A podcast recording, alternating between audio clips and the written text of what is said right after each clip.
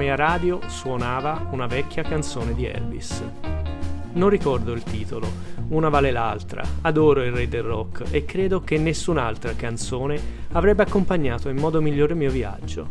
Stavo lasciando Chicago, ero appena salito sull'auto fotografando il cartello Begin Historic Route 66. Emozionato come non mai, perché la strada era appena iniziata e mi attendevano chissà quali avventure lungo le sue 2500 miglia. Ogni viaggio che si rispetti ha un inizio e una fine, e iniziarlo sotto lo storico cartello aveva un significato particolare. Mentre i grattacieli scomparivano dai miei specchietti retrovisori e i finestrini iniziavano a riempirsi del verde delle immense praterie dell'Illinois, realizzai che il sogno aveva inizio.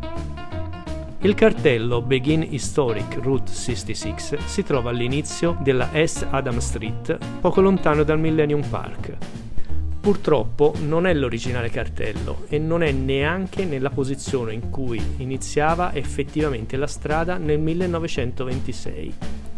Infatti, agli albori della Model Road si trovava tra la East Jackson Boulevard, parallela alla Adams, e l'incrocio con la Michigan Avenue prima e con la Lake Shore Drive per i 40 anni successivi. Partendo invece da Santa Monica, il cartello End Historic Route 66 di Chicago si trova sulla East Jackson Boulevard, in pratica un isolato più a sud dove storicamente fu spostata la seconda posizione di inizio della Route 66.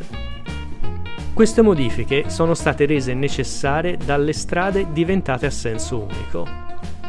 L'altro famoso cartello, End of Trail, si trova invece sul molo di Santa Monica, anche se in realtà è stato spostato qui solo nel 2009.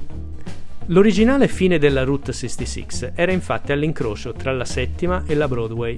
Ancora oggi è presente un piccolo cartello sul semaforo dell'incrocio. Quando la strada fu smantellata, il cartello venne via via arretrato, fino ad arrivare addirittura a Kingman in Arizona. Quando la Route 66 divenne Historic Route 66, fu preso come riferimento il molo di Santa Monica e adesso è ritenuto quello la fine del sogno americano.